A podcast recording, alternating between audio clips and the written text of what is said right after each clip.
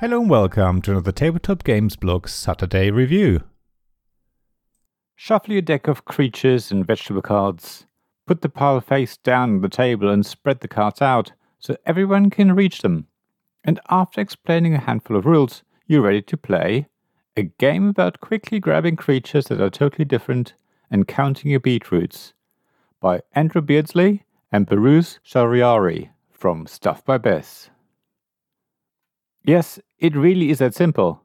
The rules are also very simple, taking less than a minute to explain.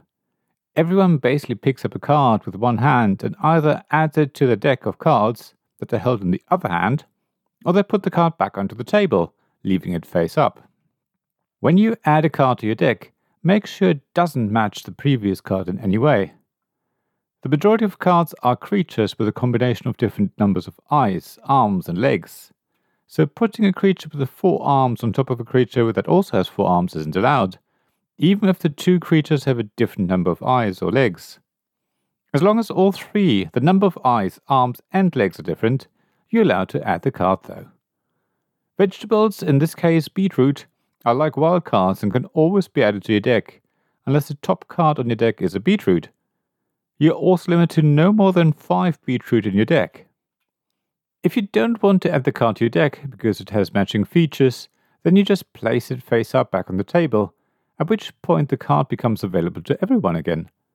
So it's possible you give someone else a card that they desperately needed, or you might be lucky and you can add the card to your deck a little later when you found a creature that you can add to your deck, for example. The game ends when everyone has stopped taking cards, and everyone can decide for themselves when they want to stop. Of course, you want to keep taking cards while you can, because the person with the most cards in the deck wins, provided their deck doesn't have two creatures next to each other with the same number of eyes, arms, or legs, and also doesn't have two beetroots next to each other. Actually, that's not quite true. Everyone who didn't mess up the deck wins, but the person with the most cards wins more than those who have fewer correct cards in the deck.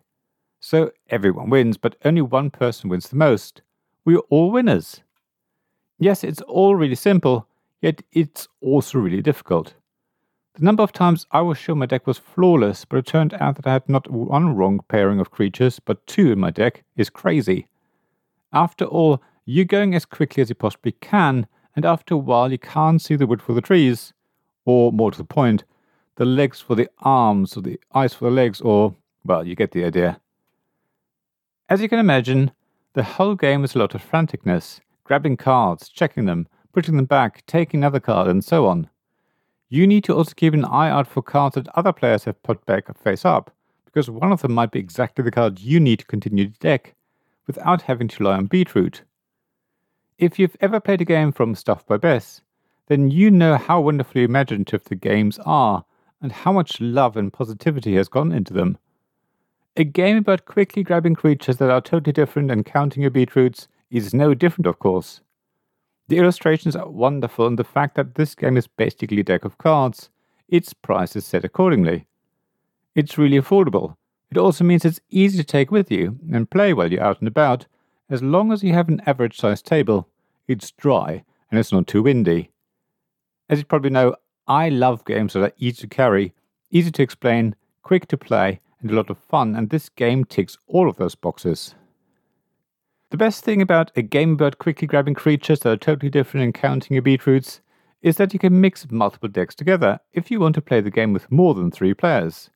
Alternatively, if you want a longer 2 to 3 player experience, then mixing two decks together is also an option. It's really up to you how many cards you think you can shuffle, how big your table is, and how many cards you can comfortably hold in your hand.